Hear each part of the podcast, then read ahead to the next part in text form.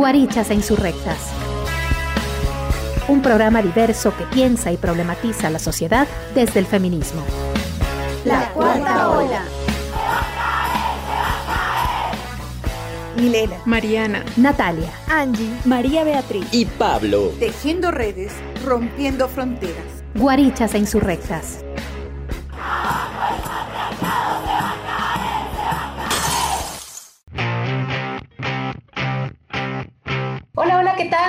Buenas tardes. Qué gusto encontrarnos nuevamente en Guarichas e Insurrectas. Soy Natalia Moncayo y vamos a estar conversando sobre un tema importante, pero les cuento al final de que se presenten mis compañeras en esta jornada. Hola con todos y todas, yo soy Angie Balseca. El programa de hoy estará cargado de mucha música que nos ayudará a empoderar y tener ese sentimiento de libertad. Esperamos que lo disfruten mucho. Hola, ¿qué tal? Un gusto compartir con ustedes un nuevo programa de Guarichas Insurrectas. Yo soy María Beatriz Peña y estoy muy feliz del tema que hoy vamos a tratar. Les recuerdo que nos pueden escuchar a través de nuestro canal de Spotify y también por Radio Casa de la Cultura. Hola, hola, les saluda Mariana Montenegro. Qué gusto tenerles, escucharles y leerles una tarde más. Bienvenidas, bienvenides. Muy buenas tardes, ¿cómo están? Un jueves más con ustedes, cada día más guaricha insurrectas. Les habla Milena Mariño, tal como lo escuchan, Milena Mariño. Eh, ¿Les suena extraño? Pues no, ese es mi segundo apellido. ¿En qué momento desapareció? ¿Cuándo lo fuimos perdiendo? Mis ascendentes y mis descendentes eh, van a perder en algún momento el Mariño. Y ese es el linaje, ese es lo que conservo de mi madre. Eh, hay un segundo momento, cuando dejamos de ser y comenzamos a pertenecer a alguien más. Milena de no suena. A mí no me suena jamás ser de alguien. Soy Milena Mariño, hija de Marcia, nieta de Liceña, nieta de Fanny Úraga. Así que retomo nuevamente mi linaje y lo incorporo en mi habla cotidiana. Con ustedes, Milena Mariño. Un gusto. Hola, hola, mi nombre es Pablo Chávez. Esto porque estamos hablando en este programa sobre el apellido. Entonces quédense y escuchen porque está súper interesante, súper bombo. Así que déjenme ser parte de su tarde. Así es, y cuando les decimos que somos Natalia Moncayo y mis compañeras y todas nos hemos presentado con el apellido de la mamá, es porque hoy vamos a estar conversando sobre el apellido y las mujeres. Tenemos ahora la decisión de tomar el apellido de nuestras madres, no necesariamente el de nuestros padres, y el solo hecho de poder decidir ya hace bastante. En un contexto, o más bien dicho, en un proceso histórico en donde las mujeres fuimos adoptando los apellidos de nuestros maridos o de nuestros padres, etcétera, y la historia va cambiando. Sobre eso estaremos conversando el día de hoy, gracias a Radio Casa de la Cultura, como dijo la MAVE, nos encontramos también a través de www.radiocce.com y en nuestro canal de Spotify. Empezamos entonces. Así es, Natalia. Entonces vamos a escuchar la siguiente canción. Sobre anarquismo y feminismo son las posturas ideológicas que sostiene Rebecca Line en cada una de sus letras, particularmente en la canción que vamos a escuchar a continuación, Mujer Lunar. Esta canción habla sobre liberarse como mujer de toda opresión, jerarquía y rol de género impuesto por medio de la libertad de decidir y reconocer a nuestro cuerpo como génesis de vida. Escuchemos.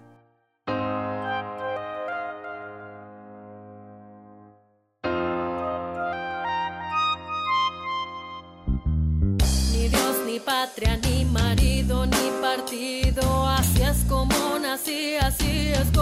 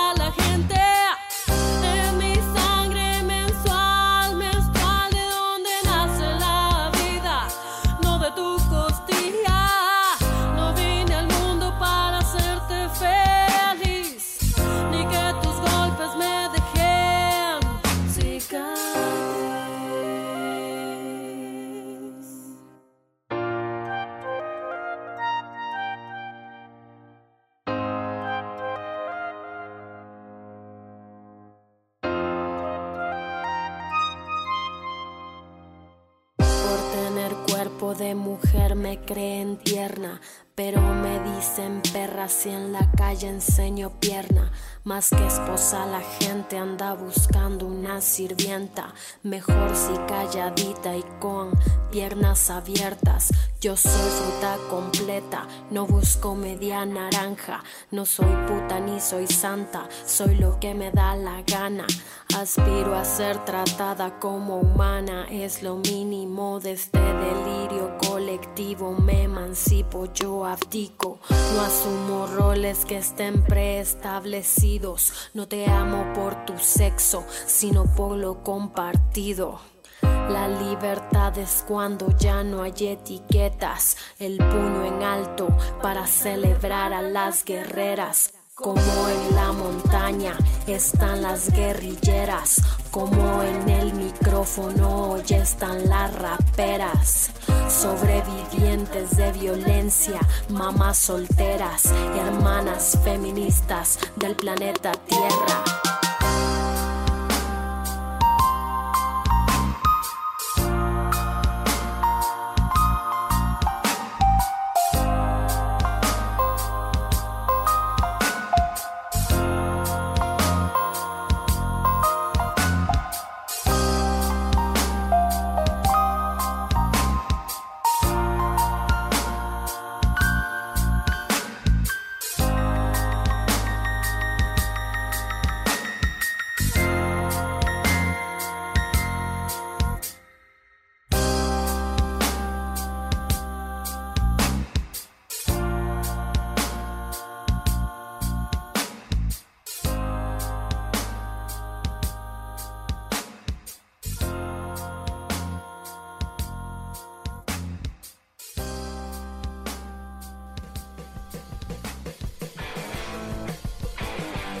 Opiniones diferentes, críticas y conscientes, opiniones de mentes insurgentes.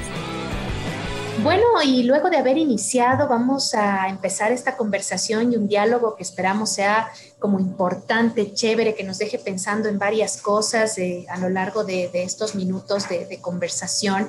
Está con nosotras María José Garrido, ella es profesora en historia, magíster en historia andina por la Universidad Andina Simón Bolívar en Ecuador, esto para quienes nos escuchan de otros países. Realizó actividades docentes en el nivel medio y universitario. Ha trabajado en investigaciones históricas sobre historia de género, historia de la ciencia, historia de la Universidad Central del Ecuador, que es donde actualmente trabajamos, historia de idearios políticos, revistas culturales, movimiento estudiantil y movimiento obrero. También ha realizado investigaciones en el ámbito educativo y ha sido investigadora para procesos museológicos. Actualmente es investigadora y curadora del Museo Universitario de la Universidad Central del Ecuador. Bienvenida, querida Majo. Una guaricha más. Hola Nati, gracias, muchísimas gracias por la invitación y bueno, saludo a todo el equipo tuyo y, y es un hermoso trabajo el que hacen en Guarichas, felicitaciones. Y muchas gracias, Majo, por aceptar este, este tiempo de diálogo. También están con nosotras la Angie Proaño y la Mabe Torres, que nos acompañan. Estamos en este equipo. Eh, pasando una semana nos turnamos. una semana es la Mile, la Mariana y el Pablo, y otra semana somos la Mabe, la Angie y yo. Y bueno, como lo dijimos al inicio en la presentación, em, hace ya algunas semanas habíamos colocado un post de, Facebook que tenía o que decía más o menos, las mujeres no tenemos apellido. Y claro, eh, sobre esto queríamos reflexionar en este programa con la ayuda de, y, el diálogo con María José, porque definitivamente sabemos que esto viene de una perspectiva conservadora que legitima el apellido paterno, la lengua, etcétera, las costumbres y la clase. El principio de distinción del que nos hablaba Pierre Bourdieu eh, ya en sus textos, pero lo cierto es que queremos también eh, conversar alrededor de cómo se va transformando estos imaginarios y, es bueno que ocurran estas rupturas y es bueno que pasen muchas otras cosas por fuera de lo que ha implicado llevar el apellido paterno, sea del esposo, sea del padre. Eh, hubo varios comentarios en donde nos decían, esto ya no pasa, yo ya no me veo obligada a llevar el apellido de mi marido, ya se puede poner o elegir quién, el hijo o hija de quién toma el apellido, sí, las cosas van cambiando. Y sobre eso vamos a conversar, Majo. Chévere, Nati, sí. Eh, bueno, yo quería un poco como contarles muy a, muy a grandes rasgos, yo, bueno, no soy especialista en, historia de los apellidos, es, es toda una rama de conocimiento, yo solo conozco generalidades, pero un poco eh, lo que podría yo es plantear cómo surge eh, esta, esta costumbre de los apellidos que después se regulariza de forma legal para llegar a, la, a, la, a lo que conocemos en el presente, ¿no? Quizás empecemos entonces por ahí, Majo, porque la idea de estos diálogos em, en Guarichas es precisamente como ir colocando algunas experiencias, testimonios, ir, ir, conversando sobre cosas que pasan o cómo experimentamos en la cotidianidad este tipo de fenómenos. No sabemos que el uso del apellido paterno no es, no es tan viejo y eso lo aprendimos contigo en estos días que preparábamos el programa.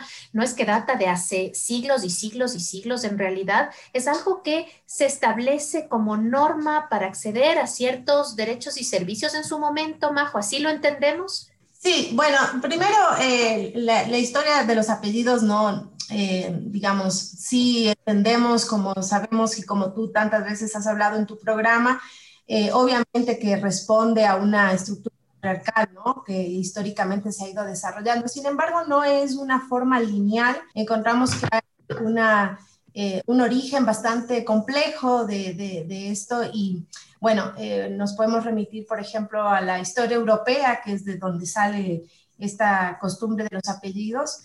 Sin embargo, también en América va a haber una, una historia particular que se van imbrincando, ¿no? Para poder eh, finalmente devenir en, lo en, la forma en que entendemos actualmente. Entonces, yo voy a dar unos breves, unos breves rasgos, digamos, ¿no? Primero que en realidad, eh, cuando se empieza realmente a, pensar el apellido, bueno, primero que esto siempre ha sido, el, nombre y el apellido están muy eh, imbrincados originalmente, ¿no? y es un sentido de la identidad y de la clasificación, ¿no es cierto? Y en la actualidad ya se lo entiende como algo hereditario y privativo. Entonces, bueno, primero en la historia europea es siempre importante como localizar de dónde viene, porque después vamos a hablar de más bien del territorio americano, Pero en, en, Europa es un proceso que se da, bueno, primero habría solamente el nombre, que era, eh, bueno, herencia de los romanos y, y, y, posteriormente los nombres tenían origen germánico, pero recién en mil, entre 1050 y 1150 es cuando se empieza a agregar al nombre, al nombre individual un apelativo, que se le llama también patronímico, ¿no? Eh, es además del nombre, digamos, de pila, que además pila viene de la pila bautismal, ¿no?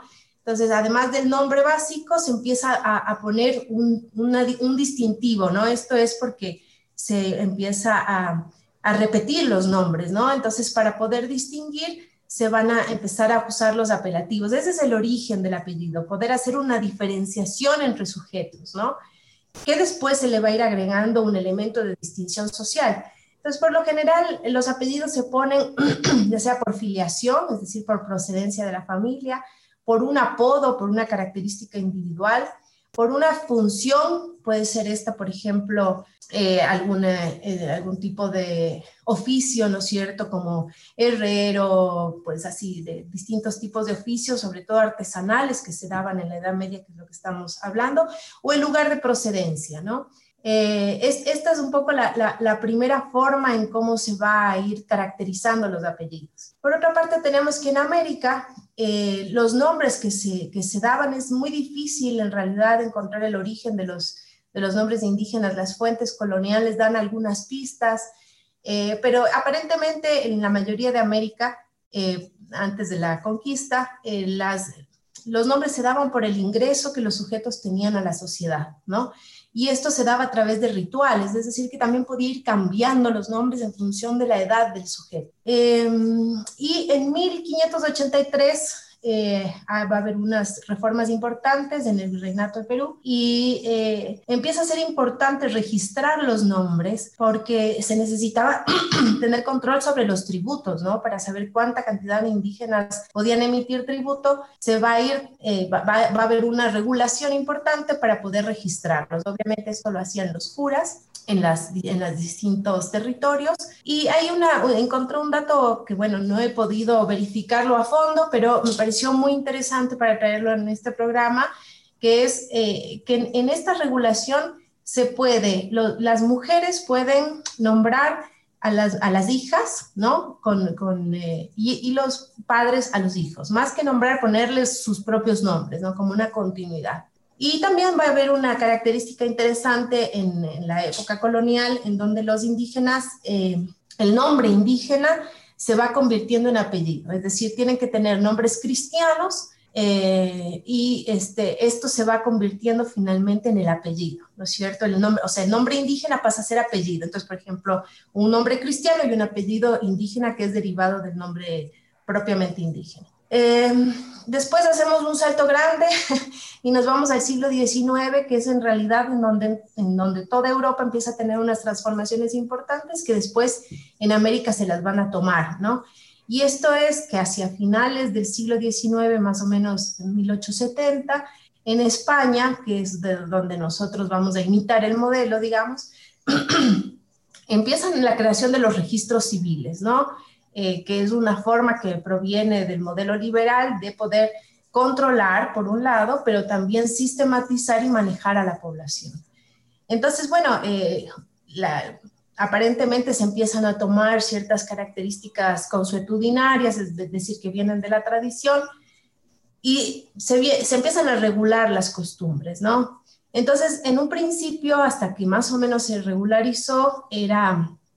Eh, pues se ponía indistintamente apellidos maternos, paternos, uno podía tomar el, apellido de algún personaje de la familia relevante, importante. También tiene mucho que ver el tema de las herencias, ¿no? De quién se quería heredar, pero no había, digamos, una fuerte regulación hasta que finalmente a, lo largo, hacia fines del siglo XIX, después en el XX, ya todos los países del mundo van a tener su registro civil, que es la forma, digamos, en donde se desprende este control y registro de la iglesia y pasa a ser parte del Estado, ¿no? Esto tiene que ver mucho con la formación de los estados, la consolidación del Estado-nación en, en, el mundo y en América Latina en, particular. Entonces, eh, este es un poco más o menos el recorrido ¿no? Eh, era la mayoría, mayoría, mayor parte de los países de América Latina, en casi todos, se utiliza el nombre del apellido paterno y el apellido materno.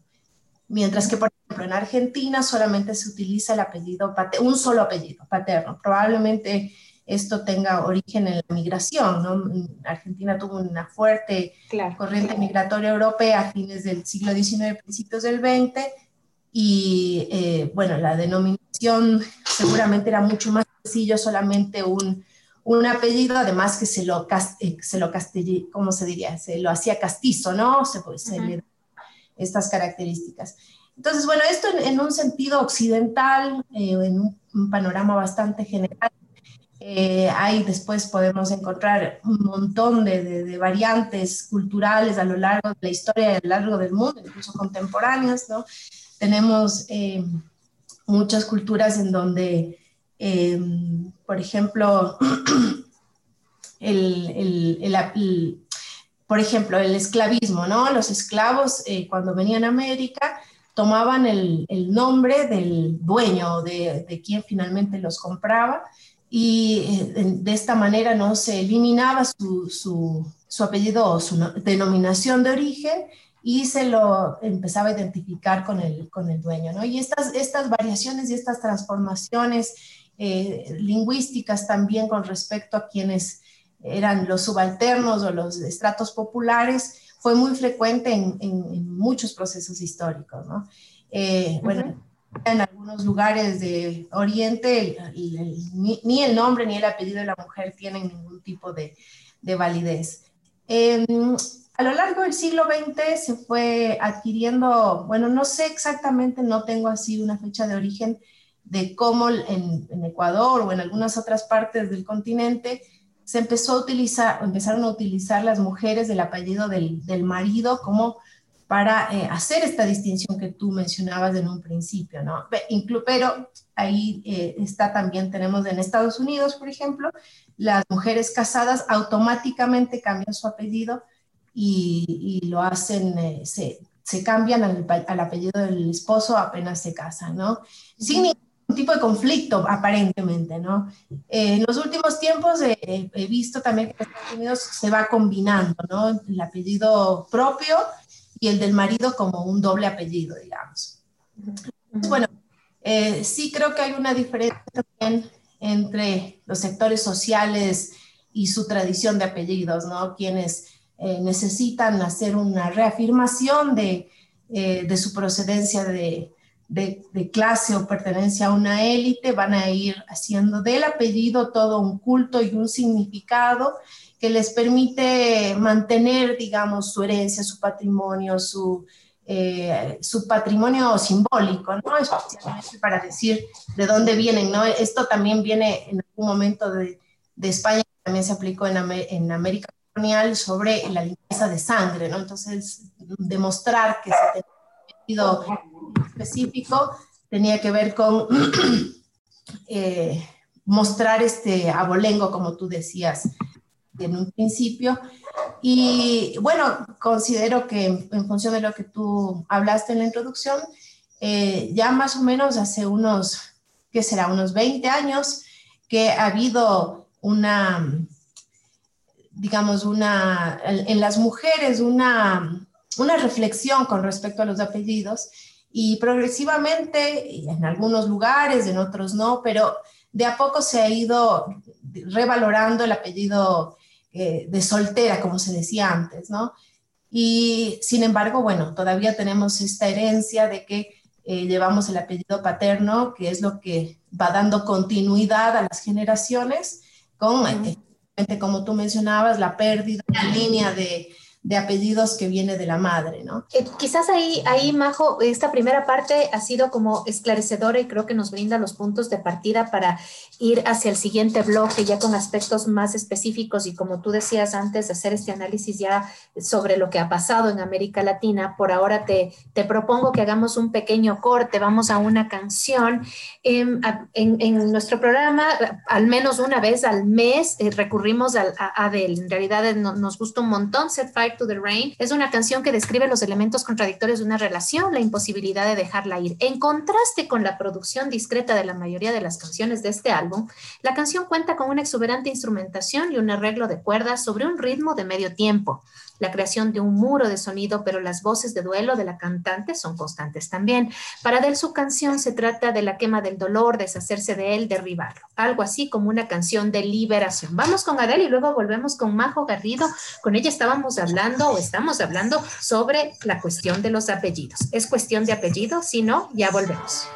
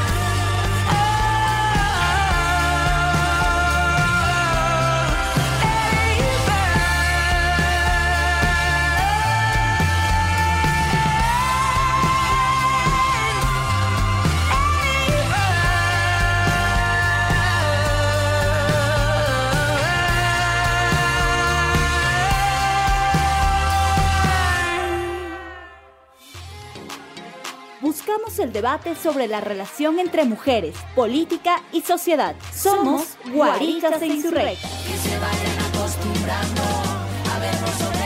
Estamos de vuelta ya y estamos en un programa bien bonito que, digamos, nos tuvo pendientes durante varias semanas, yo diría siquiera unos tres meses, por un posteo que habíamos colocado sobre si las mujeres tenemos o no apellido. Para eso estamos conversando con María José Garrido, ella es historiadora, más adelante les vuelvo a contar como toda su trayectoria y ella nos ha estado explicando en la primera parte del programa un poco desde dónde entender esta cuestión de las herencias del apellido, del patronímico, cómo entender eso a la luz de otras realidades, de fuera de acá, por supuesto.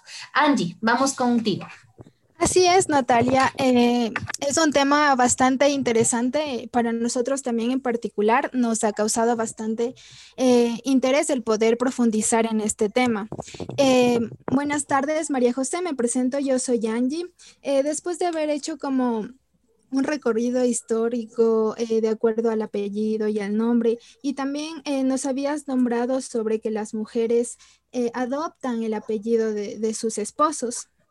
Entonces, yo quisiera preguntarte, eh, en nuestra investigación hemos conocido países como Italia, Francia, Estados Unidos, Reino Unido, entre otros, ya no existe como este requerimiento legal de que las mujeres deban adoptar el nombre de sus, de sus esposos.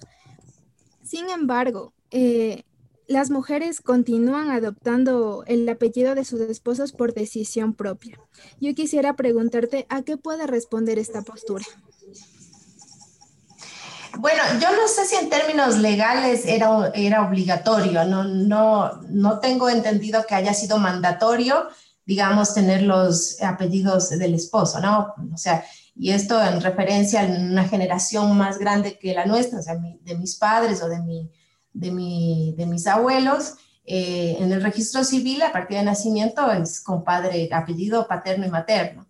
Eh, sin embargo, y ahí no, no, no, podría tener una respuesta exacta porque no sé legalmente cómo, cómo está instituido esto de la adopción de la, del apellido del esposo. Eh, sin embargo, sí era una decisión, ¿no? Este, esta, eh, poner el nombre y después de, ¿no es cierto? Incluso no, es no era solamente de las mujeres que tomaban el apellido de su esposo, sino también en algunos apellidos era una forma de distinción, ¿no? Eh, tener apellido, no tanto masculino como femenino, y poner el de, ¿no? Como, como una distinción. Entonces, yo no sé si ahí hay algún origen en común. Eh, de todas maneras, yo creo que muchas mujeres pudieron seguramente, siguiendo también una costumbre, ¿no? Poder hacer esta, eh, digamos, daba un cierto eh, estatus, el apellido masculino daba más estatus que el propio, ¿no? Seguramente esa fue una de las razones por las que se adoptó. Desconozco si hay algún otro proceso ahí más complejo. Eh, ¿Y por qué se sigue adoptando? Seguramente aquellas mujeres que todavía necesitan sentir eh, una especie de prestigio o una necesidad de protección o una necesidad de adherirse a la, al patrimonio o a, la, o a, una familia masculina que le puede dar unos ciertos beneficios sociales, ¿no?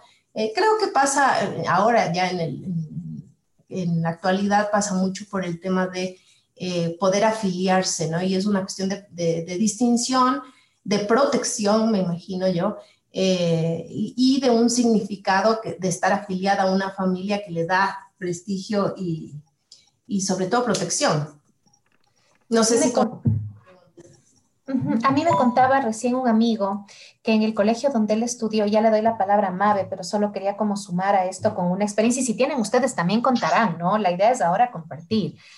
Em, y, nos, me decía que en el colegio donde él estudiaba, que además era un colegio católico, en algún momento se empezó a excluir a aquellas, eh, aquellos hijos, era un colegio solo de varones, de padres eh, divorciados. Y, sobre todo se empezó como a hacer una, también a discriminar a las madres que, entonces se quedaban solas. Y decía en su momento si la mujer se divorciaba, lo que hacían muchas mamás era seguir utilizando el, apellido como el, el D, este D al que tú hacías referencia antes, ¿no?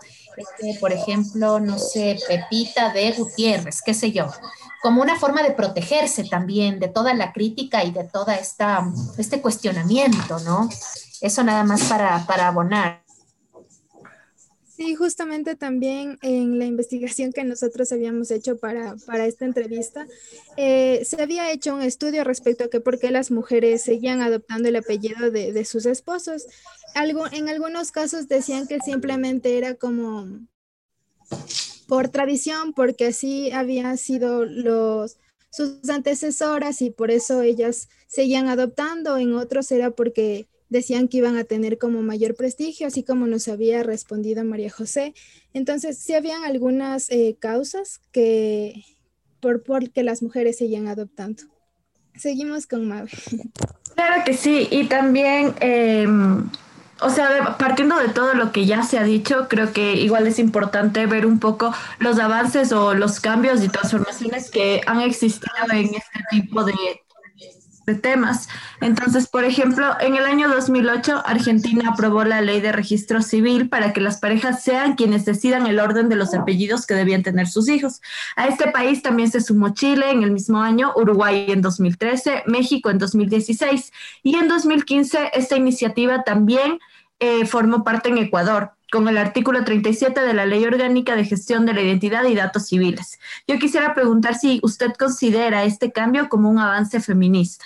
Bueno, yo creo que no, tengo una respuesta, creo que eh, en realidad el, poder elegir tiene, tiene varios orígenes, ¿no? Por ejemplo, en, el, en, Argentina, en el cono sur, después de las dictaduras eh, de, la década de 70, eh, con la desaparición de, hijos, ¿no es cierto? Y ahora con la recuperación, la, identidad, ¿no? que es, es un tema incluso que está previsto en la ley, eh, permite, por ejemplo, volver a adoptar los, los, apellidos originales, originales, ¿no? Y también pueden mantener, en la mayoría de hijos de desaparecidos, se da mucho este proceso de mantener los nombres con los que se han identificado, digamos, eh, toda la vida y adoptar los, los apellidos de los padres originales, ¿no? Entonces, hay, hay muchos debates en torno a la identidad. Yo creo que eh, sí en, en, alguna manera el, el, feminismo ha sido una,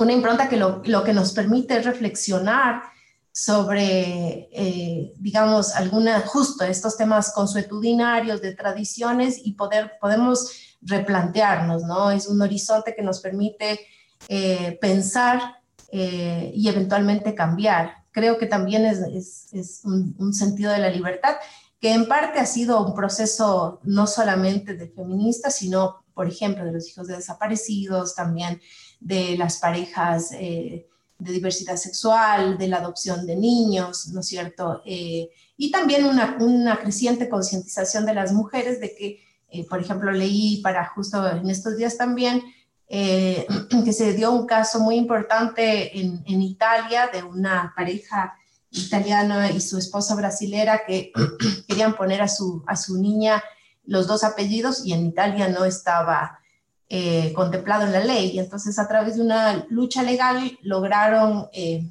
que se instale y, ponen el antecedente, ¿no? Porque en, la mayoría de países europeos estaba solo el apellido paterno por ley.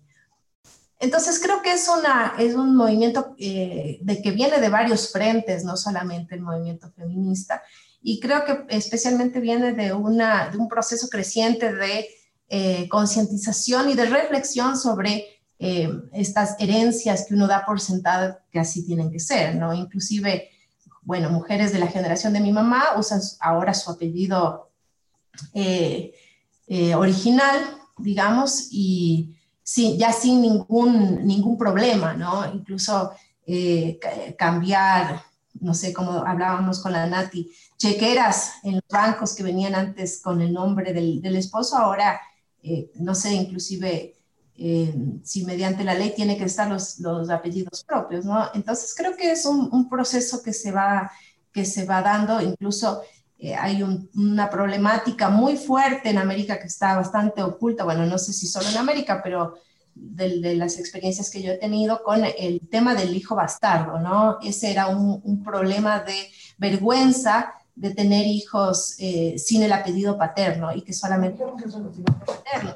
Que finalmente el apellido materno es el, apellido del padre de la madre, ¿no? Entonces, pero eh, digamos que en la medida en que hay un contexto que eh, de alguna manera enjuicia y de alguna manera condena eh, el uso de apellidos, se sigue retroalimentando una tradición patriarcal. Entonces, el, inicio de una reflexión con respecto a esto, ¿no? De, cómo cada persona responde a estas costumbres y en el momento en que podemos conversar y, las mujeres van viendo que esto no es una eh, forma, digamos, de vergüenza y van, digamos, cuestionando esta violencia simbólica que significa esta herencia de apellidos, se puede ir, digamos, pensando en unas transformaciones diversas. Muy bien. Eh, creo que en estos dos bloques hemos como conversado sobre cómo han habido estos cambios en la historia, cómo se instituyó de alguna manera estos usos.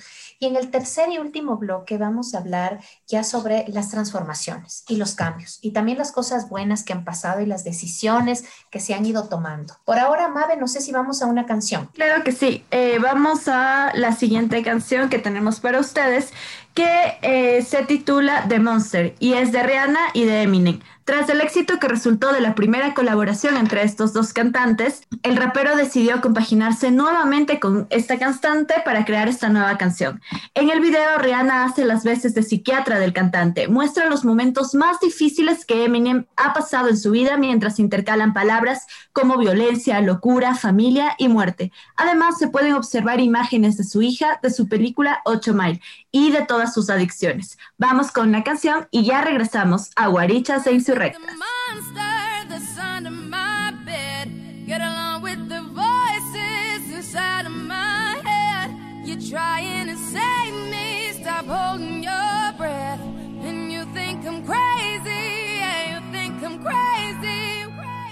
I wanted the fame, but not the cover of Newsweek. Oh well, guess beggars can't be choosy. Wanted to receive attention from my music. Wanted to be left alone in public, excuse me. But wanting my cake and eat it too. And wanting it both ways. Fame made me a balloon. Cause my ego inflated when I flew see, but it was confusing. Cause all I wanted to do was be the Bruce Lee of loosely abused ink. Use it as a tool when I blew steam. Woo! Hit the lottery, ooh wee. But with what I gave up to get, it was bittersweet. It was like winning a used me. Ironic, cause I think I'm getting so huge, I need a shrink. I'm beginning to lose sleep. One sheep, two sheep, going cuckoo and kooky is cool key. But I'm actually weirder than you think. Cause I'm, I'm friends with the monster,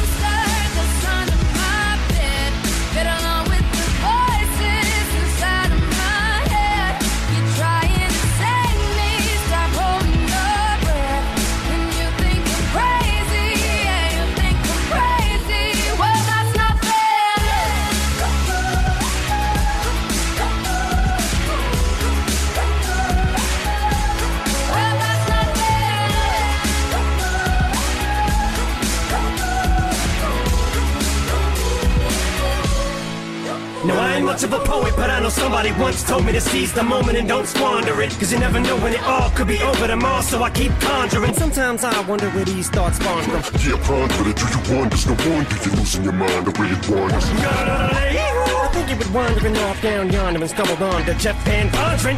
Cause I need an interventionist to intervene between me and this monster and save me from myself and all this conflict. Cause of everything that I love killing me and I can't conquer it. My OCD's talking me in the head, keep knocking. Nobody's home, I'm sleepwalking. I'm just relaying what the voice in my head saying. Don't shoot the messenger, I'm just friends, with the monster,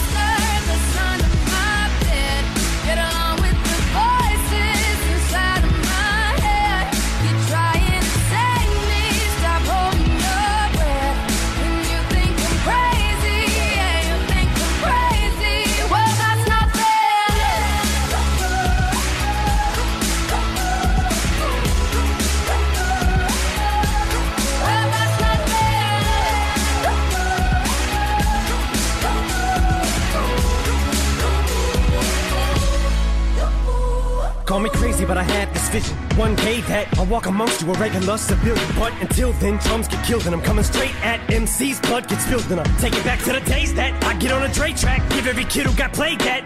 Pump the villain and shit to say back to the kids who played them. I ain't here to save the fucking children, but if one kid out of a hundred million who are going through a struggle feels it and relates, that's great. It's payback. Russell Wilson falling way back in the draft. Turn nothing into something, still can make that straw in the gold jump. I will spin. Rumple still skin in a haystack. Maybe I need a straight jacket, face facts. I am nuts for real, but I'm okay with that. It's nothing, I'm still friends with the monster, the son of my bed. Get along with the voices inside of my head. You're trying to save me, stop holding your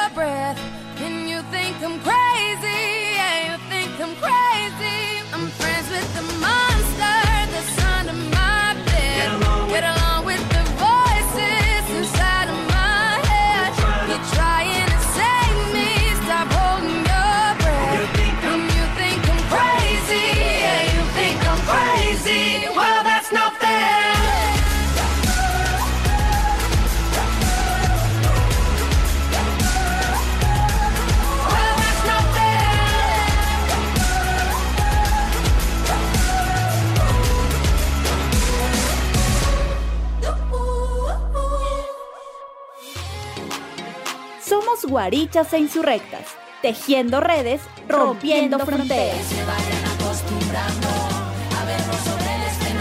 Estamos ya de regreso en el bloque final de la entrevista con María José Garrido. Ella es una buena amiga de acá, de Guarichas e Insurrectas, y también compañera en la Universidad Central del Ecuador. María José Garrido es profesora en Historia y magíster en Historia Andina por la Universidad Andina Simón Bolívar, acá en Ecuador investigadora, curadora, actualmente es investigadora y trabaja en el Museo Universitario de la Universidad Central del Ecuador. Con ella estamos conversando sobre si es cuestión de apellidos, qué ha pasado con la adopción de apellidos tanto de esposos o también de padres. Y en este bloque final, donde me gustaría que abordemos como las transformaciones y los cambios positivos que también se van dando en torno al tema, yo quisiera partir de, mi propio testimonio, ¿no? De lo, que, de lo que a mí me ha ocurrido en un punto dado, para mí era, es, ha sido súper importante que em, se me llame por el apellido de mi madre también. Por eso yo siempre digo, soy Natalia Angulo Moncayo.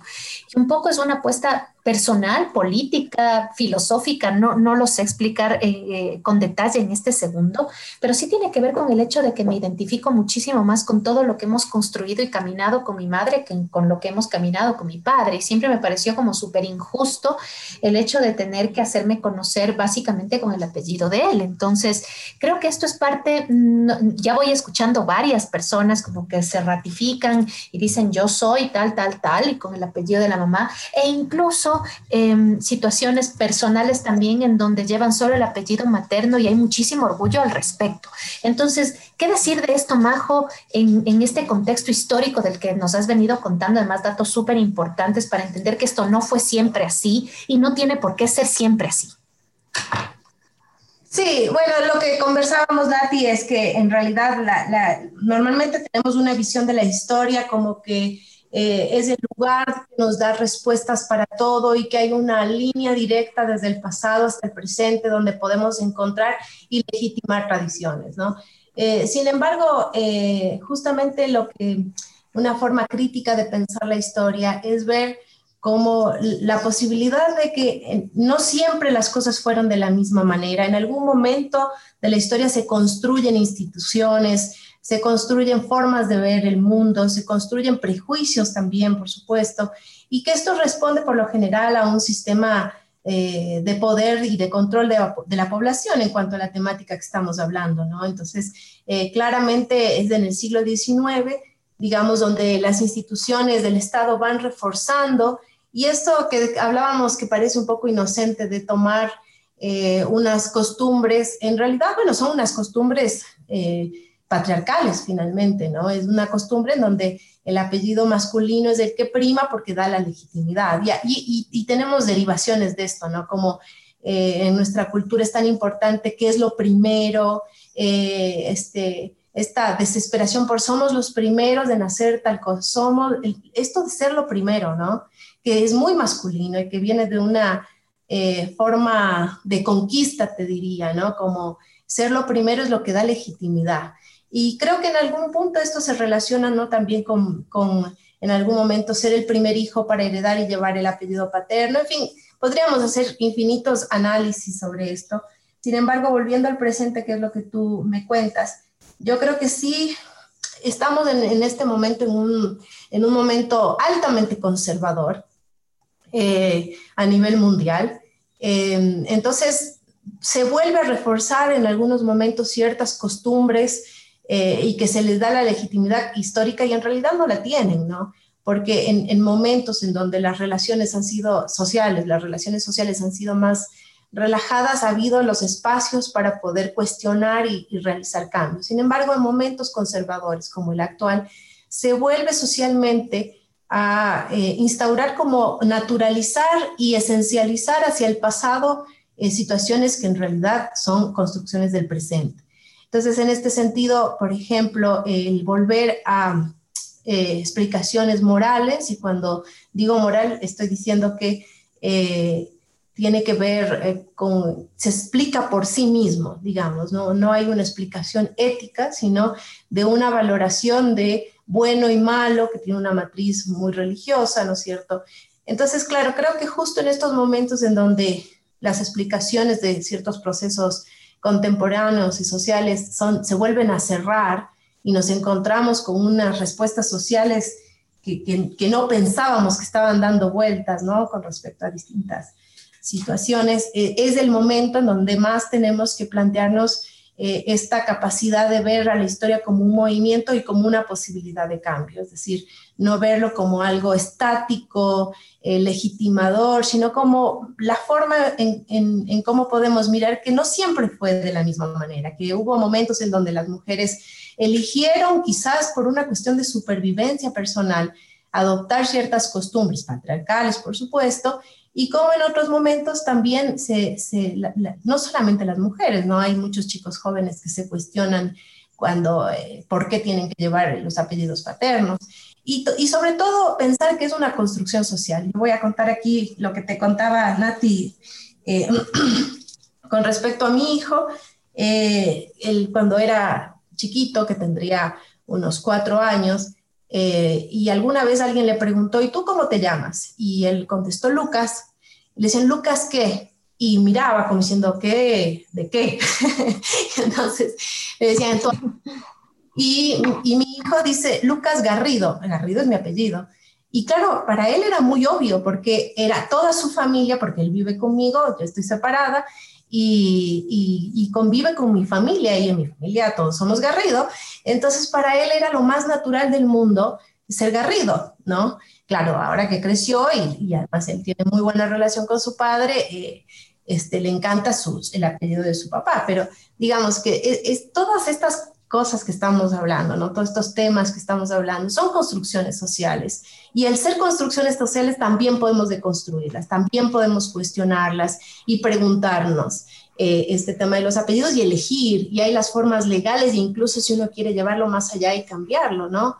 Entonces, siempre pensar en, que la sociedad es, algo móvil y que tenemos la posibilidad de cambiar. Decir que me pasa como profe, y ya me ha pasado como unas tres o cuatro veces, que me familiarizo en llamar a estudiantes, eh, y en este caso varones, ¿no? Eh, de tal manera, digamos, Pepe Pérez, no sé.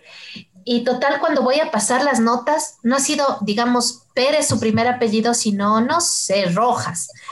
Y, me hago un lío, ¿no? Entonces cuando voy les digo, disculpe, me, confundí, ¿quién es? Dice, profe, yo mm, en realidad siempre hago que me llamen primero con el apellido de mi mamá, pero claro, el sistema de la universidad no, no nos deja como eso, entonces, pero, pero yo me familiaricé ya todo el semestre por poco llamándole de tal manera y en la pasada de notas me toca como revisar. Y digo, eso también está bonito, porque no es como vos dices, no es solamente decisión de las mujeres, sino que también hay hombres que, y, hombres jóvenes, no sé, que, que, están como tomando esta decisión y que creo es una ruptura importante, ¿no? En el momento actual. Disculpe, Angie, solo quería como, eh, por lo que nos contaba la Majo. Sí, así es. Eh, justamente en referencia a lo que han mencionado, eh, quisiera preguntar, en la historia, esta ruptura de, llevar, de llevar o poner siempre el apellido paterno, ¿qué implica para nosotras las mujeres? Bueno, más o menos es eh, lo que hemos venido comentando, ¿no? es, bueno, el apellido al ser una forma de, identidad, ¿cierto? Lo, lo que permite es cuestionar esa identidad construida. O sea, la implicancia es o continuar con lo, que nos, con lo que hemos heredado o cuestionarlo, ¿no? Cuestionarlo y, realizar un cambio si es nuestra necesidad como, como una forma de identidad. Ahora, si, eh, si para las mujeres todavía sigue siendo eh, importante, pues eh, no sé, me parece también legítimo, ¿no?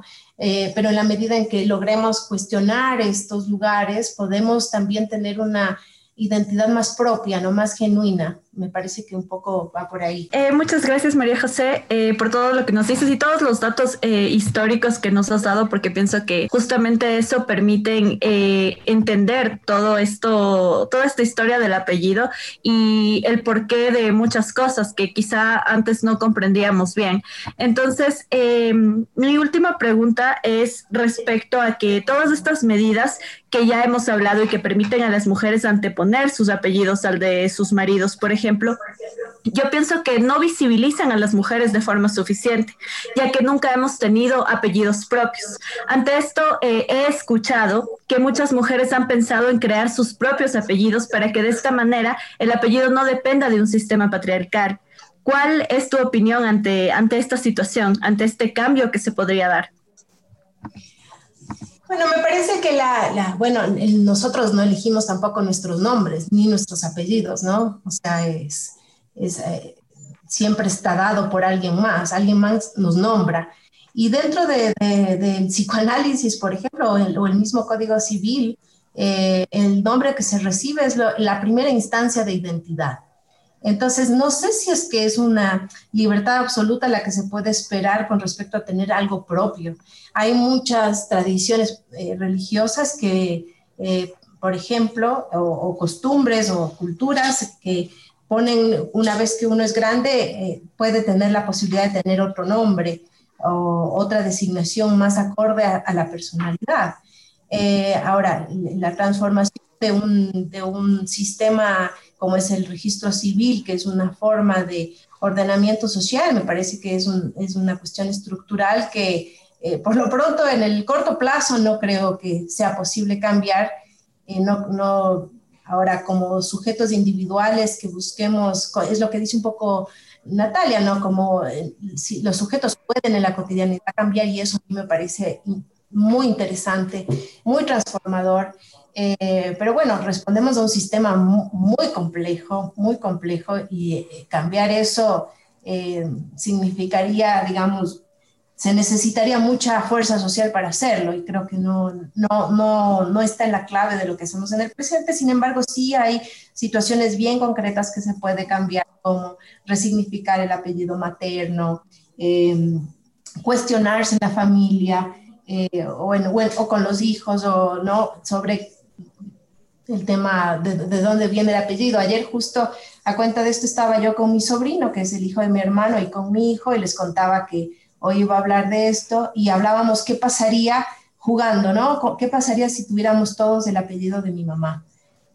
Y cómo sería la combinación de apellidos. Y, decía, y mi hijo dice, bueno, pero mi, abuela, o sea, mi mamá, también tiene el apellido de su papá. Entonces, claro, no podríamos ir muy atrás en la búsqueda de los apellidos maternos, ¿no? Porque siempre hay una, hay una forma ya, ya muy estructurada en las relaciones de parentesco como para digamos, Ron y cuenta nueva, me parece que es un poco utópico, pero sí me parece mucho más viable unas transformaciones concretas, ¿no? De, primero cuestionarse, y eh, después esta, estas búsquedas individuales de, de, filiación que pueden ser diferentes y, y si hay mecanismos legales concretos para cambiarlos y, y, sobre todo lo que más relevante me parece en, en, un, en una sociedad en donde las madres solteras son las que abundamos y los hijos con apellidos de madres solteras abundan, es poder visibilizar y, no sentir vergüenza con respecto a esto, ¿no? Y entonces en la medida en que haya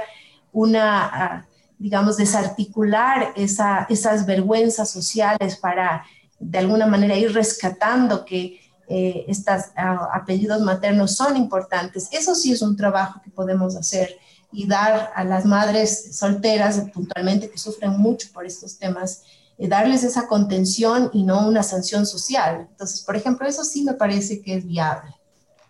Claro, es, estos temas, ahorita que lo pienso, ¿no? Es, es, totalmente verdad. Yo quiero hacer más referencia al apellido de mi mamá, pero el apellido de mi mamá es dado por su papá. Es lo que vos decías, o sea, hacia dónde nos remitimos y finalmente el apellido de la mamá viene de un papá y de otro papá y de otro papá. Entonces, esto es como es complejo, es complejo. Sin embargo, creo que ya tener la posibilidad de elegir y de decidir es bastante, porque antes no había, digamos, eh, posibilidad de salirte un poco de, la norma o de cómo estaban las cosas.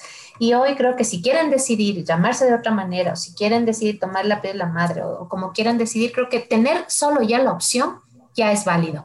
Majo, muchísimas gracias por acompañarnos hoy ha sido valioso tu aporte en la medida en que nos permite no necesariamente ubicar esas necesarias respuestas en la historia, porque también lo conversamos, lo hemos conversado en estos días, si a veces en la historia tratamos de identificar por qué, qué, y está, y, y, y es válido, pero también un poco a veces apelamos a la historia como para justificar o entender o buscarle una razón como muy de peso para las decisiones o los hitos o los contextos o las coyunturas y en realidad es esto, ¿no? Lo que vos nos dejas acá, la historia se ha transformado, la historia se mueve, nos mueve y creo que esa es, esa es una perspectiva súper válida con la cual quedarnos hoy. No sé si tienes alguna idea como final para ir cerrando, Majo.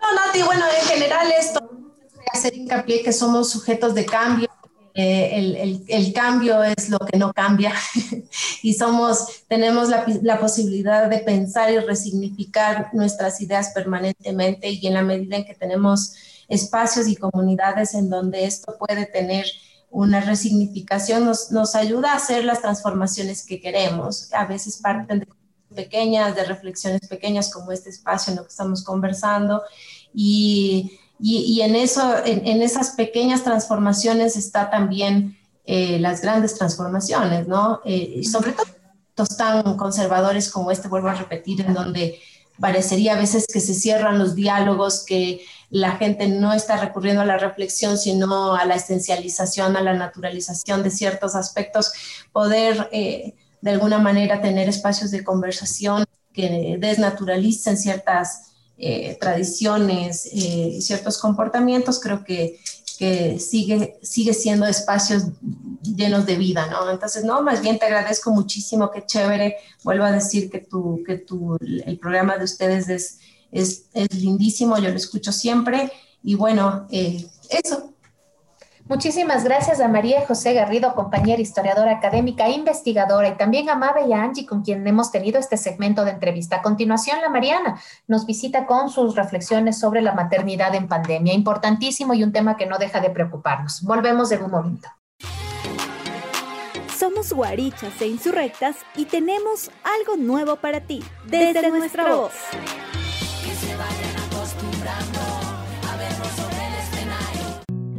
Esta semana en nuestro segmento Desde nuestra voz quisiera proponer una pregunta que nos remita un poco a reflexionar sobre cómo estamos viviendo el tema de la pandemia, cómo estamos asumiendo nuestra salud psicológica dentro de la pandemia o en estos momentos de pandemia. ¿Cuántas de nosotras empezamos a sentir que el trabajo en casa, el trabajo de casa y trabajar en casa empiezan a convertirse o empiezan a fusionarse y a convertirse en un mismo trabajo que empieza muy tempranas horas de la mañana y termina a muy altas horas de la noche. Quizás alguna de nosotras se ha preguntado o quizás tenemos esta práctica, nos preguntamos al finalizar el día cómo hemos vivido este día, qué es lo que hemos hecho este día por nosotras. Eh, comparto esta pregunta porque me la empiezo a hacer un poco luego de 10 meses de pandemia, empiezo un poco a reflexionar o quizás a cuestionarme eh, sobre el tiempo, el manejo del tiempo, ¿no? Mm, el día empieza muy temprano con las actividades de, de, cocina para el desayuno, luego el trabajo, el trabajo ocupa casi, de hecho, todo el día hasta la tarde, tarde-noche, en la que se retoma nuevamente el trabajo de la casa y el día se ha terminado, ha finalizado. ¿En qué momento nosotras nos sentamos o nos damos un tiempo, unos minutos en los que dedicamos a nuestra reflexión o la reflexión de cómo estamos viviendo estos días? No sé si a ustedes les pasa, pero eh, en las conversaciones que he tenido con otras compañeras, mujeres me refiero, y cómo cada una de nosotras está afrontando, viviendo, sobrellevando a este tiempo de pandemia en casa, empiezo a encontrar como una, una respuesta o un elemento que se repite. ¿No? Como un patrón, podría decirlo, que es precisamente que no estamos dándonos tiempo para nosotras, para el ser mujeres en la totalidad del término, porque somos todo el día, somos madres o somos profesionales o somos eh, compañeras, parejas, en otros casos se asumirán como esposas, yo me asumo como compañera de alguien, somos las personas que nos encargamos del trabajo del hogar, pero también nos encargamos de nuestros trabajos a nivel profesional. ¿En qué momento estamos asumiendo ese yo íntimo de encontrarme a mí misma y de obsequiarme, de darme un tiempo para pensar reflexionar sobre cómo me estoy sintiendo. Pongo esto sobre el tapete, sobre la mesa para discutirlo, para que ustedes un poco lo reflexionen y lo discutan también, porque tras 10 meses de pandemia las condiciones eh, se tornan más complejas, ¿no? Y más pesadas. Si bien es cierto, existe un proceso de relajamiento, entre comillas, lo digo yo, de las medidas de distanciamiento y de confinamiento, porque la gente sale más, etcétera. Pero este mismo relajamiento también nos, nos condiciona a otras formas de relacionarnos, a otras formas de relacionamiento. Yo personalmente puedo compartir como una experiencia que el momento, los momentos que yo tenía antes de pandemia para ser yo, para juntarme con mis compañeras, con mis amigas, salir a tomar un café, conversar, reír, hablar de cosas totalmente diferentes o externas a lo profesional o a lo familiar, han desaparecido. Ahora estos tiempos se han condensado tanto que a veces converso con mis amigas y con, que son mis amigas y compañeras de trabajo y curiosamente terminamos hablando del trabajo, terminamos hablando de la familia, entonces nunca dejo de hablar de la familia, nunca dejo de hablar del trabajo y bueno, me preocupa en términos de que ya no tenemos estos espacios de socialización, ¿no? Y quizás incluso hasta para maternar en, en época de pandemia es totalmente necesario que nos demos estos espacios propios para nosotras, para escucharnos, para mirarnos, para hablarnos y compartir todo esto que sentimos, pensamos, vivimos con otras mujeres. Pero lo, lo triste es que hacemos esto igual a través de estos medios tecnológicos, ¿no? Las redes sociales o las reuniones por Zoom o por estas plataformas que nos permiten interactuar, pero que finalmente también terminan aportando a la ruptura de esas relaciones más físicas de contacto. Y en esta época en la que las mujeres estamos viéndonos sobrecargadas, que es real, nos estamos viendo sobrecargadas de trabajo, es tan importante el contacto físico, un abrazo, una palabra, eh, mirando a la otra persona frente a frente, que un poco empiezo a cuestionar, es decir, empiezo a cuestionar estas prácticas por el tema, eh, por, por, la implicación que tiene, ¿no? El mismo hecho que no podamos mirarnos y escuchar a la otra persona mientras la miramos, también está como cohibiéndonos la posibilidad de, de la empatía con las otras mujeres, ¿no? Siempre estamos ocupadas, siempre estamos en tareas del hogar, del trabajo, siempre estamos sosteniendo a nuestras parejas, a nuestros hijos, a nuestras familias. La pregunta un poco va a quién nos sostiene a nosotras. ¿Nos estamos sosteniendo a nosotras mismas? Una pregunta así muy profunda y de mucha reflexión. Quizás muchas de ustedes que nos están escuchando responden, pero no tengo tiempo. Quizás incluso hasta yo he podido responder eso, ¿no? No tengo tiempo. Es más importante dar de comer a mi bebé, es más importante responder a la reunión, es más importante preparar la clase para mañana, es más importante revisar las tareas, es más importante hacer la lista de compras de esta semana o de esta quincena. Bueno, ahí dejo planteada la pregunta, porque personalmente empiezo como a cuestionarme ese tiempo que es totalmente necesario y válido, porque pensémoslo, nosotras estamos sosteniendo un poco la vida de otras personas y no estamos siendo capaces de sostener nuestras propias vidas en términos de cuidado, ¿no? Poco ya habíamos hablado también en otras ocasiones sobre la economía de los cuidados y, los, y la necesidad de cuidarnos y de que nos cuiden también. Bueno, dejo ahí la pregunta, espero seguirlas leyendo. Eh, y que nos cuenten, por favor, coméntenos cómo es que ustedes, compañeras, se van dando esos espacios de cuidado, de autocuidado y de sostenimiento.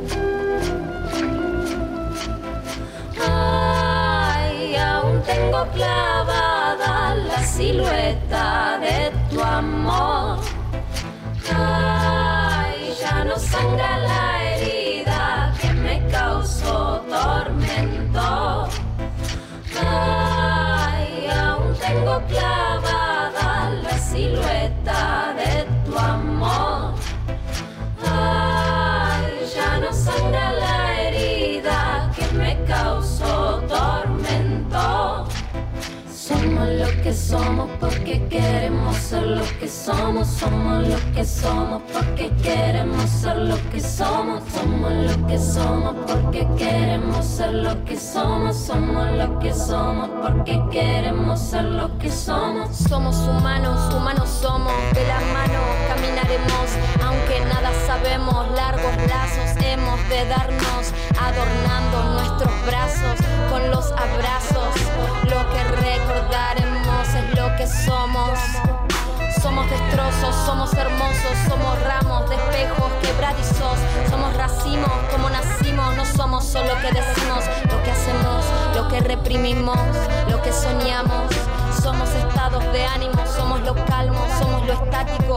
somos seres problemáticos, solo callemos, estemos plenos.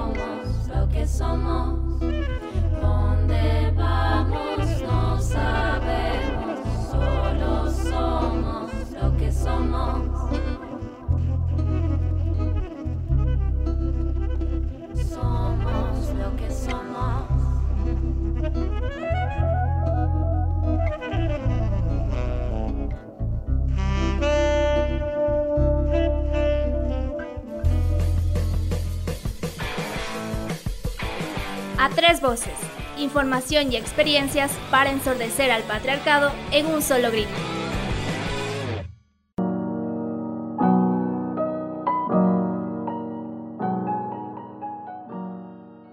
¿Crees que el apellido es una imposición machista? Bueno, yo creo que todo aquello que, que te prohíbe o que te cohíbe de hacer lo que tú quieres, pues es una imposición.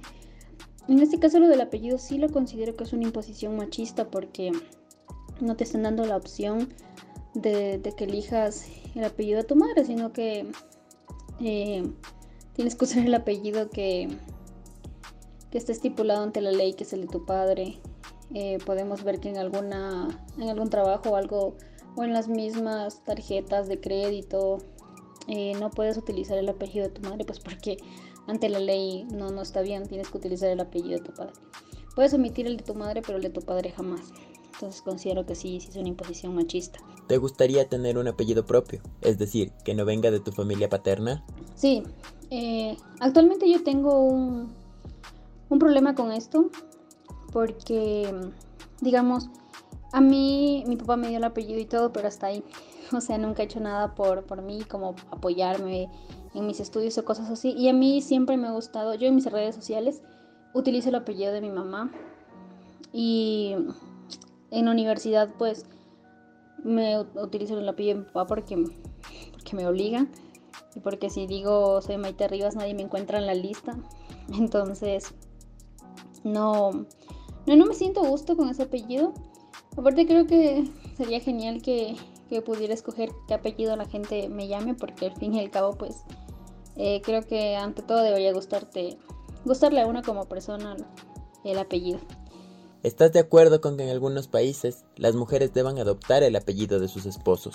O sea, yo no estoy de acuerdo con que, con que adopten el apellido de, de los esposos porque no, lo veo necesario. O sea, si te casas con alguien, no, no te estás vendiendo él, no eres propiedad para, para que te pongan un sello como eh, si me llego a casar con alguien, Maite de tal persona.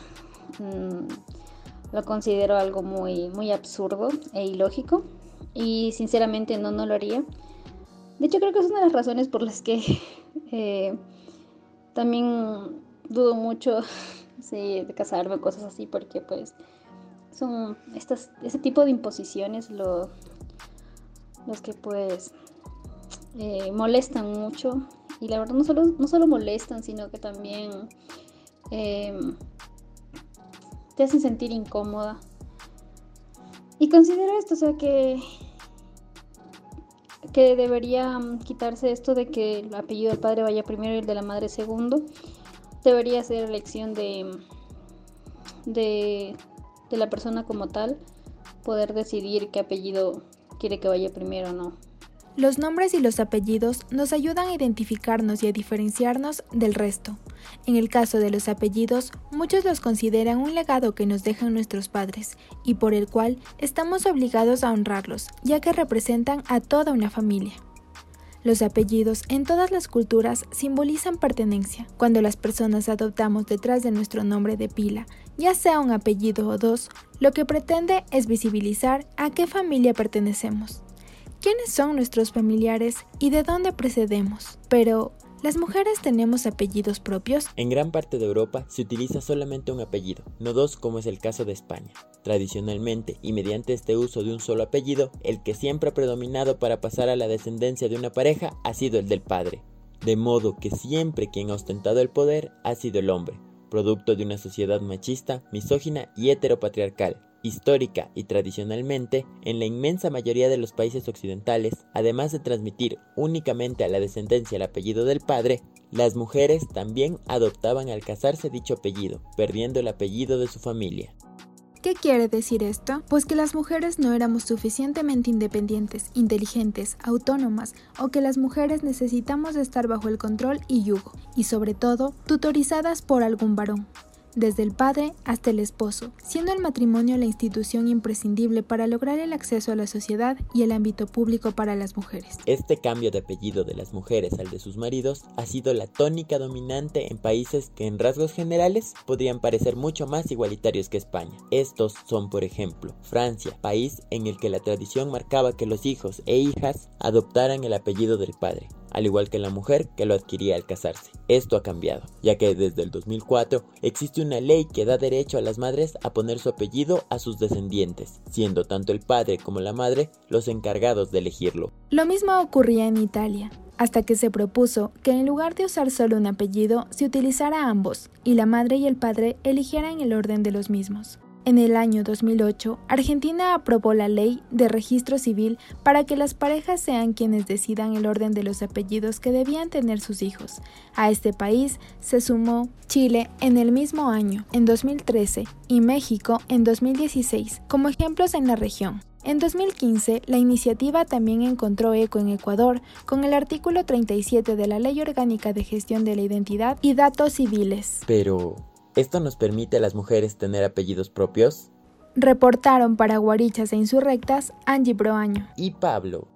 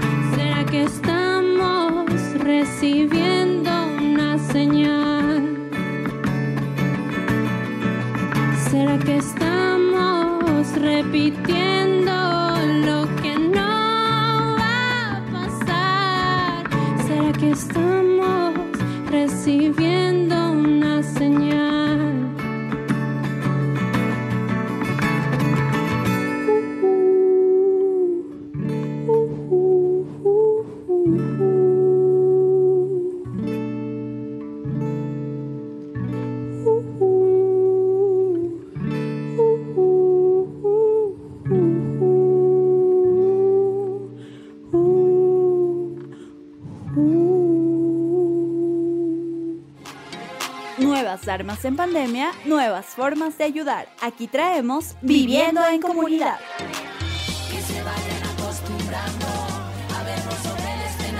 El día empezó y como de costumbre estaba desayunando y alistándome para salir a trabajar. Ese día tuve encomiendas de norte a sur por toda la ciudad de Cayam. Tenía justo una entrega por el Parque Yasnán y al regresar quería pasar saludando a Ofelit, la señora que vende helados de ahí. Al llegar al Yasnán no pude encontrarla, pero pude divisar a un hombre en un triciclo vendiendo raspados. Me acerqué y le pregunté si sabía dónde se encontraba Ofelita. Él me dijo que esta semana no iba a venir porque se quedó sin helados y estaba esperando que le envíen los helados desde Salcedo. Entonces aproveché el momento y le hice una entrevista a ese señor. Es un señor amable, de mirada tímida, pero es muy, es muy conversón. Le gusta hablar, le gusta contar sus anécdotas. Él se llama Bayard y me comentaba que empezó a vender en el Parque Yaznan porque la pandemia hizo cerrar las escuelas y él trabajaba fuera de ellas. El señor Bayardo me contó que ya lleva 13 años trabajando de esta forma y que le gustaba trabajar todos los días. Me comentaba que él sale al Parque Yaznan desde las 9 de la mañana hasta las 4 de la tarde. Esta persona también cuida el Parque Yaznan, limpia, arregla las plantitas, pone agua, retira las basuras, pinta algunas secciones del Parque Yaznan. Entre la conversa el señor Bayardo me comentó que él ha visto mis videos y que es genial lo que hago. La verdad me sentí muy agradecido con su comentario. Entonces él empezó a comentarme un problema que tenía una de sus amigas y dijo que, si yo le puedo ayudar haciendo una entrevista a ella para que también reciba ayuda de las personas. Al escuchar eso, sentí la gran responsabilidad que tiene lo que estoy haciendo y que las personas busquen ayuda y en esta ocasión vengan a esa persona y resulta ser yo. La verdad me siento muy emocionado que las personas confíen en mí, que las personas puedan ver que yo puedo ayudar y también siento la gran responsabilidad que conlleva esto. Después de la conversación subí a Facebook las imágenes y videos que le hice al señor Bayardo. La verdad, esta aventura en bicicleta nunca va a terminar. Siempre me lleva a grandes personas y a grandes destinos.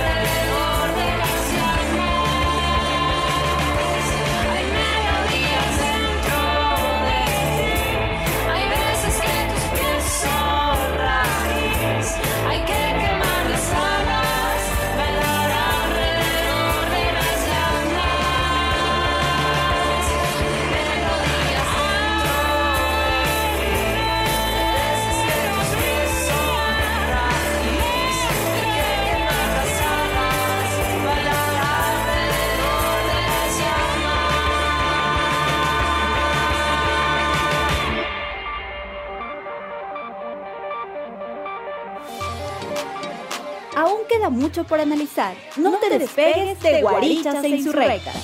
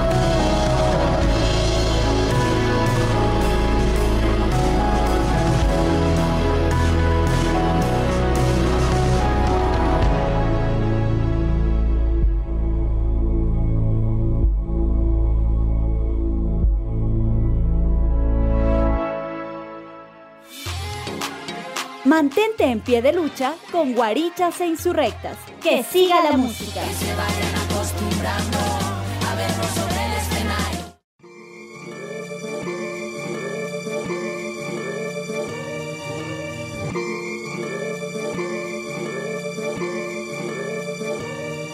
Soy más fuerte que el SIDA atravesando porcelana. La familia sea unida y al Congreso mis hermanas. Soy de sangre combativa mi cuerpo, soberana. Voy rimada y encendida, voy quemando la sotana. Bájame la persiana que el machito está con miedo. No le gusta imaginar que se termina el medioevo. Todas putas y lesbianas con los tacos en tu ego. Te dolió saber que acaban prescindiendo de tu huevo. Yo me entrego al movimiento como rima la pista. Sé que América Latina va a ser toda feminista. No me alcanza la voz de tu prejuicio machista. Uso la mierda que tirás y me enaltezco como artista. Voy.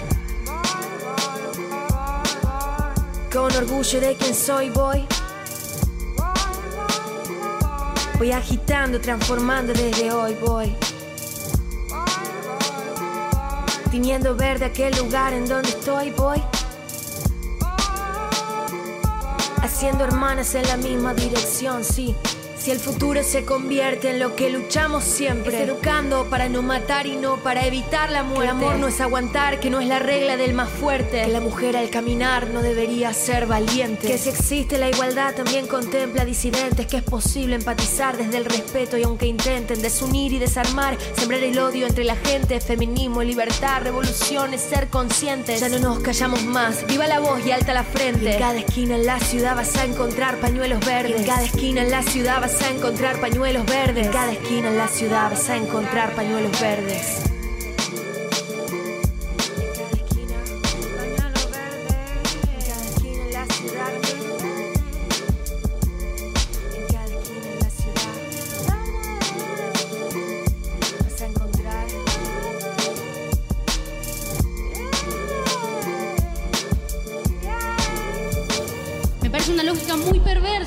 18 tener que explicar por qué está mal violar y por qué entonces ser violada significa algo. Nos abusan hasta veces en nuestras propias casas. Es evidente que en esa etapa de nuestras vidas la información, si no es poca, es nula y sobre todo muy tendenciosa. ¿Dónde están todos estos defensores de la integridad, la vida y la moral cuando estamos en verdadero peligro? Mujeres pobres y varones trans están muriendo. Salimos a las calles y hombres de 60 años nos dicen no muy amablemente que nos quieren llevar a sus casas. Tenemos relaciones violentas, con celos, golpes, puteadas. Salimos a la noche y nos ponen drogas en las bebidas. Estamos cargados y cargadas de estereotipos y el amor solo existe en las góndolas que nos ofrece la televisión.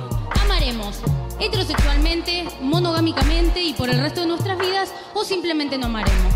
Pero una sociedad más justa no la voy a construir hablando de mí misma. La voy a construir militando la libertad de los otros y de las otras. Tenemos nuestro propio ejército y es el que está en Avenida Rivadavia gritando aborto legal. Hemos decidido conquistar nuestra libertad. Este pañuelo es nuestro uniforme. Y lo único más grande, el amor a la libertad, es el odio a quien te la quita.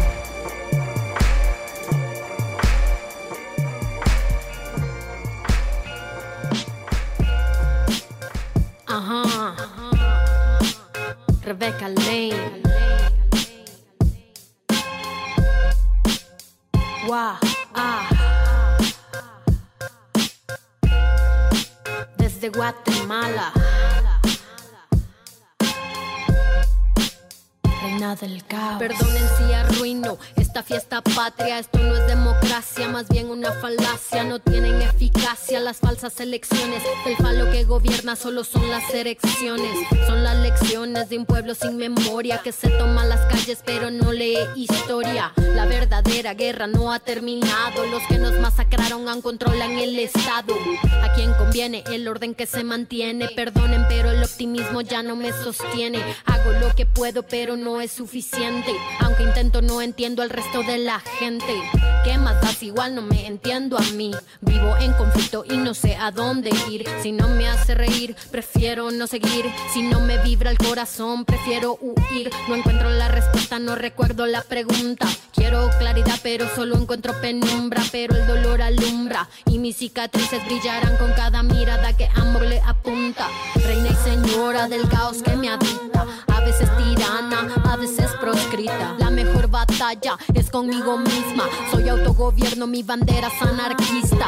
Reina y señora del caos que me habita. A veces tirana, a veces proscrita. La mejor batalla es conmigo misma. Soy autogobierno, mi bandera es anarquista. Y no voy a hacer arte nada más para complacerles. No voy a censurarme para no incomodarles. Vengo a contar mi historia, no a tener buenos modales. No vine a quedarle bien a nadie. No vine a hacer las paces. No me pongo disfraces. No vine a repetir las frases de organismos internacionales. No salgo a protestar para que la gente me vea. Y luego subir fotos para que crean en la calle hay pelea. Yo no elegí la guerra, pero nací guerrera y lo seré hasta en el día que me muera. Ni perdón ni olvido, aunque la llaga me duela, la llama en el alma me consuela. Ay, no busco un escenario para amenizar tu fiesta. Cada una de mis letras una falla en el sistema. Los dinosaurios duermen con el arte sin protesta. Que se extingan de una vez en el planeta. Que se extingan de una vez, yo.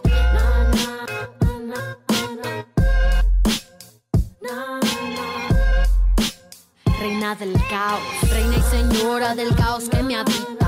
A veces tirana, a veces proscrita. La mejor batalla es conmigo misma. Soy autogobierno, mi bandera es anarquista. Reina y señora del caos que me habita. A veces tirana, a veces proscrita. La mejor batalla es conmigo misma. Soy autogobierno, mi bandera es anarquista.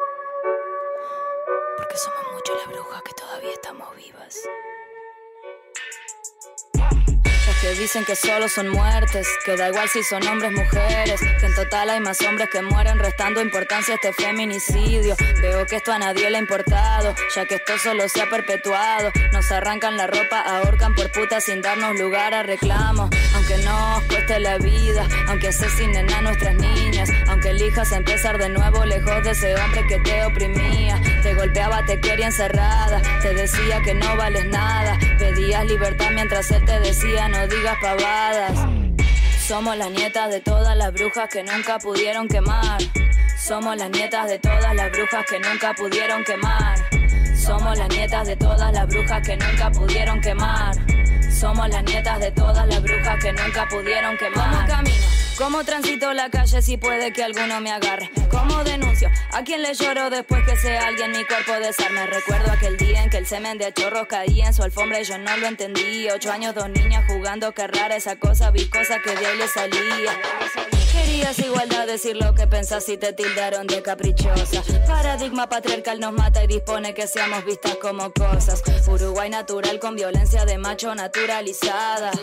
Yoruba bondadoso, muerte a tu cliché que la bruja sea inmortalizada. Seguro la mataron por puta, seguro la pollera era corta. Seguro lo buscó y calentó la muy zorra, no podía esperarse otra cosa. El sistema defiende y sostiene asesinos aunque no lo diga. No quiere cambiar, no conoce otra cosa y que mi vida. Somos las nietas de todas las brujas que nunca pudieron quemar. Somos las nietas de todas las brujas que nunca pudieron quemar. Somos las nietas de todas las brujas que nunca pudieron quemar. Somos las nietas de todas las brujas que nunca pudieron quemar. Somos las nietas de todas las brujas que nunca pudieron quemar. Somos las nietas de todas las brujas que nunca pudieron quemar. Somos las nietas de todas las brujas que nunca pudieron quemar y nunca podrán. Somos las nietas de todas las brujas que nunca pudieron quemar. Somos la nieta de todas las brujas que nunca pudieron quemar. Somos la nieta de todas las brujas que nunca pudieron quemar. Que nunca pudieron, que nunca pudieron, que nunca pudieron quemar. Mm-hmm. Somos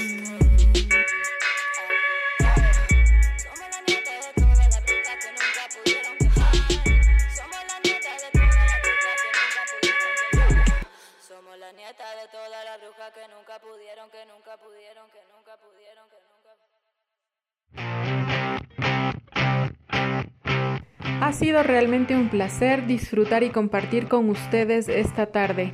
Les saludo Mariana Montenegro. Nos vemos la siguiente semana. Chau, chau.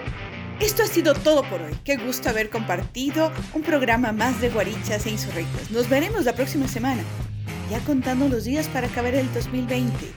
Chao. Gracias por ser parte de Guarichas e Insurrectas, este programa que cada vez crece más gracias a ustedes. Hasta la próxima semana. Bueno, este programa nos ha dejado pensando en muchísimas cosas. En lo que a mí respecta, seguiré siendo Natalia Culo Moncayo, aunque por hoy se despide de ustedes Natalia Moncayo. Un abrazo a mi madre y también qué chévere haber podido adentrarnos un poco más en el debate. Creo que eso era necesario, porque a veces pensamos que histórica y históricamente siempre fue así, tuvimos que adoptar el apellido, no es así. Con María José hemos conversado y nos ha contado que en realidad no son tantos años como pensábamos de esta adopción y que la historia definitivamente puede ir cambiando. Decida usted lo que le haga más feliz. ¿Quiere adoptar el apellido de su padre? Hágalo. ¿Quiere adoptar el de su madre? Hágalo. ¿Quiere inventarse uno nuevo? Hágalo creo que el decidir, tener esa libertad de elección es con lo que me ha dejado el programa de hoy. Hasta la próxima semana. Muchas gracias a todos y todas por acompañarnos en este programa. Realmente era un programa que tenía mucha ansia por saber y mucho interés porque sí me hizo cuestionarme bastante y aquí en Guarichas Insurrectas he adquirido esta, esta nueva forma de ver mi nombre y de dar prioridad al apellido de mi madre también. Esperamos que lo disfruten mucho y les esperamos el próximo jueves un excelente programa el de hoy en el que, como dice Angie, nos ha servido para cuestionarnos muchísimo. Eh, en lo personal, yo siempre he dicho que soy María Beatriz Torres porque me encanta nombrar mis dos nombres y nunca, eh, cuando era pequeña, siempre nombraba mis dos nombres, mis dos apellidos, hasta que empecé a sentir que era muy, muy extenso. Pero ahora quiero reafirmarlo y decir que soy María Beatriz Torres Peña, que estoy orgullosa de serlo y que así me despido de ustedes para encontrarnos en el siguiente programa. No se olviden que pueden seguirnos por nuestra página de Facebook para ver mucho más contenido insurgente. Chao, chao, chao.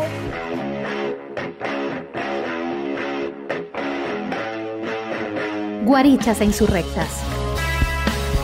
Un programa diverso que piensa y problematiza la sociedad desde el feminismo. La cuarta ola.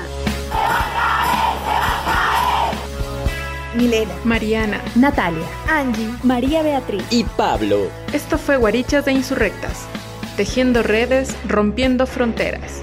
Hasta la próxima. Guarichas e insurrectas.